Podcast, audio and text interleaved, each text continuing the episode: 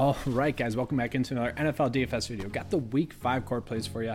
Hope you guys had a good week last week. I know I did. I know 9 to 5 Nation did. Four straight weeks of cashing on the main slate. Been pretty easy to profit, actually. I thought last week was going to be a little bit more difficult. It was, but we were able to kind of decipher through which picks were going to be good. Was able to get on receivers, Will Fuller, DeVante Parker, Kenny Golladay as kind of the base at the receiver spot core play, value play. Darnell Mooney was able to hit value at that 3K price point as well. Quarterbacks all did well. The running backs all did well. The tight end all pretty much did well, except for Logan Thomas. Dalton Schultz was able to hit value for 9 to 5 as well. Part of the write up was also saying that, you know, Zeke as price point is great. He's going to hit value, but, you know, a nice strong pivot is Dalvin Cook in the best matchup of the week. And that turned out to be true. Dalvin Cook lit it up. And I did say that um, Kenyan Drake, and also Devin Singletary. Although in good matchups on paper, they kind of seemed like trap plays that held up to be true. Was able to get on Mike Davis in the cash build, which is able to be a very profitable week. So look to continue that here into week five. So let's get into the core plays for week five. All right, so going to be starting it off on the high end here. If you guys can pay up for Ezekiel Elliott, yes, I think that you should absolutely do it he's safe and consistent each and every week. It, you don't really have to touch on it. So 21 DK points, 17.8 DK points, 23 DK points, and 27 DK points. The thing that keeps his floor up is one, he's very talented. Two, he's got a great matchup this week. But three, the opportunities have been there for him. Each and every week, he's getting over 20 opportunities per game. And a guy at his caliber to be able to get those opportunities, including in the passing game, you kind of just want to lock that in each and every week. Now, there's always going to be a more optimal route, but it's nice to kind of just lock in those points. So I really do like him at that price point. After that, a popular pick, but for good reason. It's going to be Clyde Edwards-Helaire going against the Las Vegas Raiders, one of the worst in fantasy points given up to the opposing team's running back. And Clyde Edwards-Helaire, the opportunities have been there for him each and every week, right around 20 opportunities per week. I know last week against the Patriots, he didn't exactly light it up, but 12.2, that might be his floor. And if that's his floor, I'm perfectly fine with that. Given the matchup, he should get a little bit of a production boost. And no other running backs are really taking any carries from him. So for him at that price point, I really do like. I will say James Robinson at that price point is still pretty uh, pretty intriguing to me. Going lower, Mike Davis, I do like. He's going to get involved in the passing game. We know the Falcons are just horrible defensively. The thing that's been keeping Mike Davis's price point and value up is the fact that he's been getting used in the receiving game just like not just like, very similar to how CMC was getting used. Six targets, nine targets, and eight targets in three games as the number one running back. That's going to create a super safe and consistent floor. Really like Mike Davis at that price point. Still not high enough for the recent production that he has had.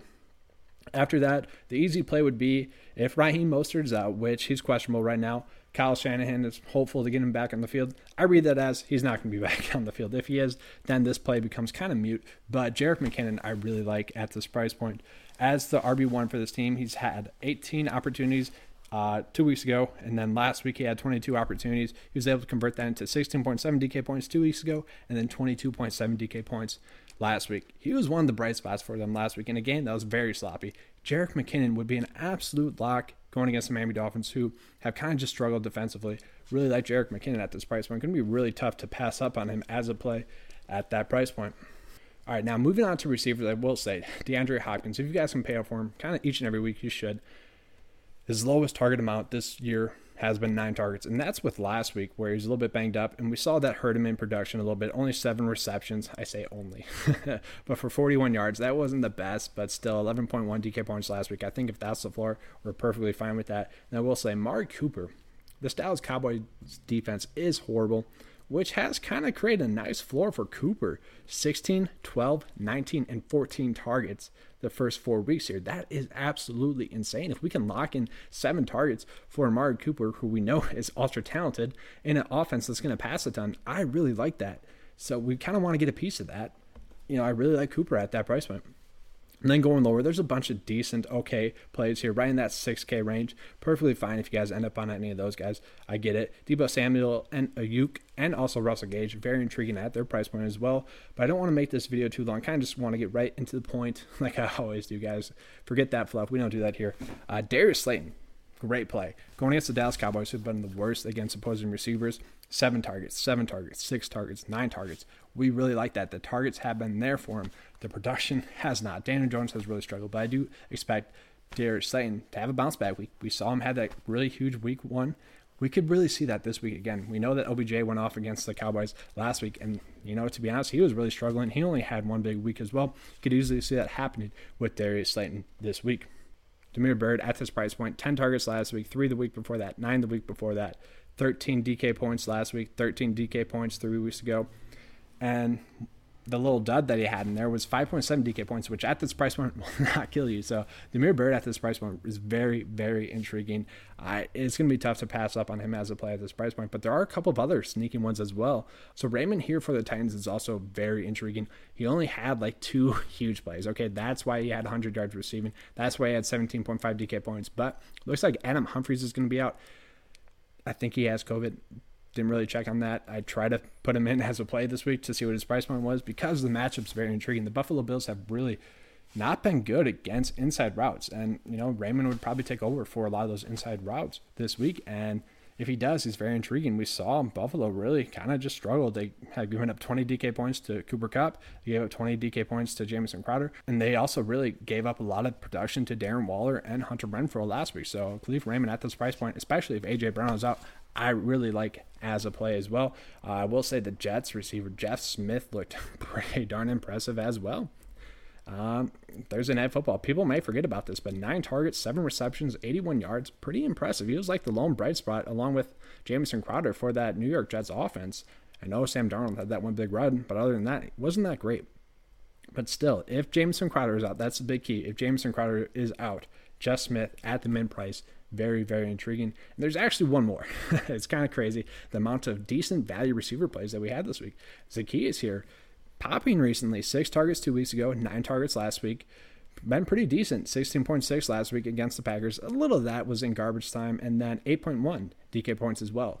Very intriguing because Julio Jones went out of the game against the Green Bay Packers, and Zaccheaus kind of stepped up as the number one receiver last week, which is pretty crazy. He was open a lot, uh, a lot of targets. And at this price point, I really like that. If Julio Jones is out, it's going to be intriguing. Lots of receiver value, lots of ways for you guys to be able to manipulate your lineup this week because of that. Then let's get into the tight ends. So Tyler Higbee, he is due for a big week. It just seems like it.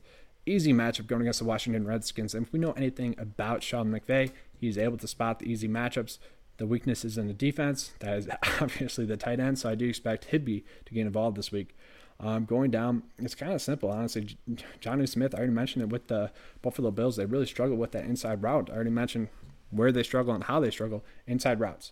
If AJ Brown's out and if Cole Beasley is out, Jonnu Smith might be the number one target. Eight targets last week, or two weeks ago, I guess, technically. Five targets the week before that, and seven targets the week before that. He's been over 10 DK points each and every week. So at this price point, he's very intriguing for a guy that should be able to hit value. And probably is going to be the number one passing target in that offense. So very intriguing this week. Then getting to the quarterback. So, you know, Josh Allen at this price point, very intriguing going against the Titans. I do like that play. He's been super safe, super consistent as well. So you can play him if you want to. Kyler Murray, Deshaun Watson, I think they're going to be safe as well. Don't really need to touch on those plays too much for you guys. Daniel Jones going against the Cowboys, very intriguing to me. He's had 36, 32, 40, and 41 passing attempts. The passing attempts have been there. The production has not. What I like about Daniel Jones is he has a decent floor with his rushing upside. If he can cut down on the turnovers a little bit, which would lead to a couple, you know, maybe touchdown opportunities. Daniel Jones is very, very intriguing to me at this price point, given the matchup and given how easy it is to stack him with his offensive weapons. You got Evan Engram there, you got Darius Slayton there, you even got Golden Tate there. Very intriguing, and you can stack him pretty easily. After that, I kind of really like whichever quarterback is going to be playing for the San Francisco 49ers. If Jimmy G plays, I don't know if I exactly want to fit him in there. I'd rather pay down. I wish it was, if it's going to be CJ Beathard, I really like that at this price point. 5.3 is pretty intriguing. The Niners really are able to create some open routes offensively, and which leads to easy completions for the quarterback. You saw that on, I think it was the first play of the game.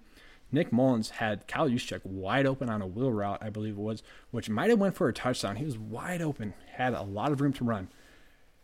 Those plays happen each week for the Niners, and CJ Beathard looked pretty sharp last week. He's a guy at this price point, given the matchup, I think he'd easily be able to hit value. And then a very, very sneaky play. I don't even want to admit it. It's Jarrett Stidham, priced below 5K. Cam Newton will probably be out this week. They might choose to go with Stidham instead of Hoyer.